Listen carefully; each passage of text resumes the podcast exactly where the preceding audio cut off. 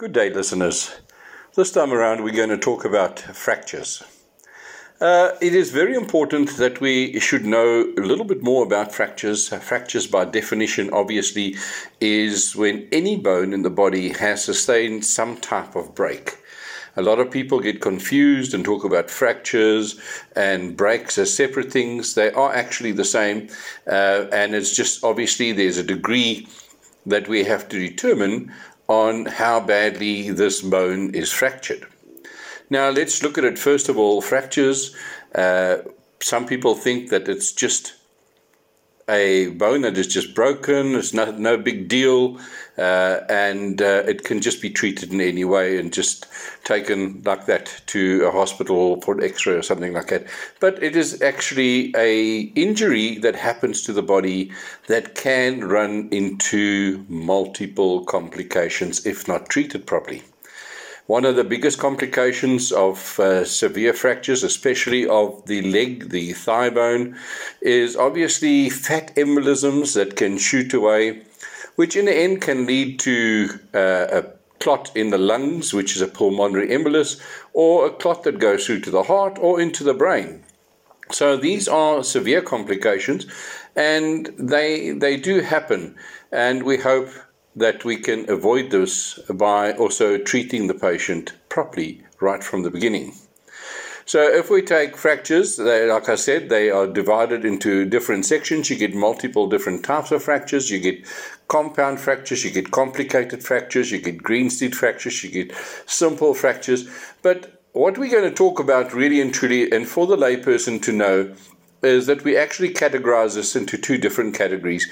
Uh, a simple fracture, which is a fracture that is closed and no skin is broken so that the uh, bones do not protrude, or a compound fracture where the bones actually come out through the skin and is exposed to the elements outside. Now, that forms a very, very different type of treatment. For all fractures, we believe that it is important, and the golden rule of treating fractures is that the joint below and the joint above the fracture has to be immobilized. And there's a very good reason for this because if you take your muscles are attached with ligaments to the bones and they're attached on either ends of the bones as well. So that if you move one joint, the one part of the bone will move if it's broken, uh, and the other part, if you move the other joint, that can also uh, move around. So it is sensible then to immobilize both the joint below and the joint above. So we want to splint those very well. So any fracture that we have, let's just talk about simple fractures where it's closed and uh, we actually have to splint that. We take anything that is rigid, we actually put it uh, to the actual leg uh, or arm, whatever. Um, and we can use cardboard. Uh, there's very uh, good cardboard splints for sale um, that you can buy, uh, but you can actually take any box, fold it up, newspaper, thick newspaper, fold it up nicely, and then immobilize that fracture properly. Uh, once that fracture is immobilized, just make sure when you put your bandages on that you do feel for a pulse below where you've actually put that bandages on because you want to make sure that you didn't cut off the circulation to that injury either. Because if you uh, cut off the circulation uh, to that limb, then we obviously then have serious problems. If there is no pulse, then we have to loosen that bandage and retighten it so that uh, we can make sure that there's a pulse to, if for instance you've broken the leg, that there's a pulse still in the foot. You never want to cut those off, okay? Also, you can check for circulation by actually squeezing on the nail hard and then letting it go. It will go white when you squeeze it and then it will go pink again when you let it go. That will show you that there is circulation to that limb. And those are very, very important for you to do once you have splinted these fractures. If we then have a fracture that is the bones are protruding out, please never ever try and put those bones back because, first of all, they get full of bacteria.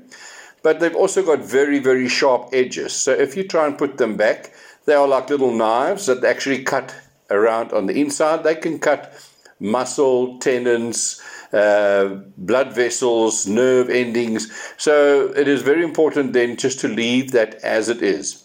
What we can do, very wise, is take a cloth, a nice clean cloth, cover the bony part that's uh, protruding, wet that with uh, clean water and uh, then we can actually keep that leg as it is and we can splint it in a way that that leg actually stays in the same position as what we find it. So we call it bind as you find so that we don't move those around because we when we start moving it around it can just cause further injuries so really and truly it's always advisable to make sure to keep those limbs in the same position that you have found them. Check for a pulse on that limb that is the bone is protruding because sometimes what happens is the blood vessels get cut off and then there is no pulse. Very wise to inform your medical service that you have called that there is no pulse uh, below the fracture so that they can then actually make sure that that patient gets proper and fast treatment because that patient gets classed as a priority one patient that needs to get to surgery very, very urgently. So, from me, Chris Butter, until next time, please stay safe